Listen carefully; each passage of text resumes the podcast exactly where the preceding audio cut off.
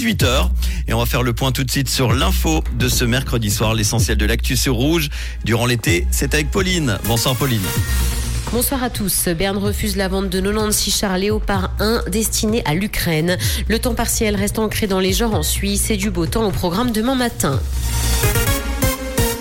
Berne refuse la vente de 96 chars Léopard 1 destinés à l'Ukraine. Le Conseil fédéral a rejeté la demande portant sur la vente de ces chars parce qu'il juge la transaction incompatible avec le droit en vigueur. Elle serait notamment en contradiction avec la loi sur le matériel de guerre et entraînerait un changement de la politique de neutralité de la Suisse. Ces chars devaient être remis à l'Allemagne qui les aurait ensuite réexportés vers l'Ukraine. Le temps partiel reste ancré dans les genres en Suisse. C'est ce que montre une étude AXA. Les métiers typiquement masculins offrent peu d'options alors que les femmes sont bien souvent sous-employées. Les emplois à taux réduit sont d'ailleurs en augmentation dans le pays depuis 10 ans selon l'Office fédéral de la statistique. Il précise que 242 000 personnes, dont près de 3/4 de femmes, aimeraient travailler plus en Suisse.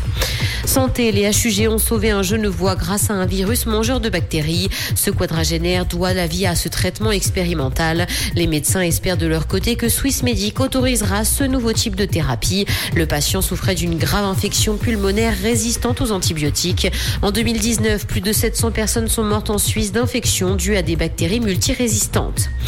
Dans l'actualité internationale en France, Emmanuel Macron a réagi à la mort d'un adolescent tué hier à Nanterre par un policier. Le président a jugé que cet acte était inexplicable et inexcusable. Âgé de 17 ans, le jeune a été victime d'un tir à bout portant. Il a cependant rappelé que les forces de l'ordre étaient composées de femmes et d'hommes venus de tout le pays qui s'engagent pour protéger et servir la République. Apple ne veut pas de pourboire en bitcoin via ses applications. La marque à la pomme a recalé l'application Damus. Il s'agit d'un réseau social décentralisé qui aspire à une économie numérique plus vertueuse. La firme ne souhaite pas permettre à ses utilisateurs de se verser des tips en crypto-monnaie pour gratifier des messages qui le méritent. L'application va devoir revoir sa copie si elle souhaite être disponible sur l'App Store. À Arles, un tableau de Klimt a battu un record pour des enchères en Europe. La dame à l'éventail a été vendue à Londres hier pour plus de 84 millions de francs. L'identité de l'acheteur n'a d'ailleurs pas été dévoilée. Le précédent record pour une vente en Europe datait de 2010.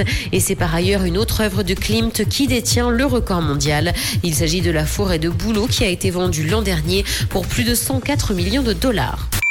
Comprendre ce qui se passe en Suisse romande et dans le monde, c'est aussi sur Rouge. Merci Pauline, retour de l'info tout à l'heure en fin d'émission à 19h. Manon, un point sur la météo. Et oui, demain jeudi, Manu, ce sera encore bien ensoleillé sur le plateau malgré des voiles nuageux l'après-midi. Le développement de quelques averses ou orages en fil de l'après-midi dans les Préalpes et les Alpes. Puis le temps va se dégrader dans la soirée et la nuit pour faire place aux orages.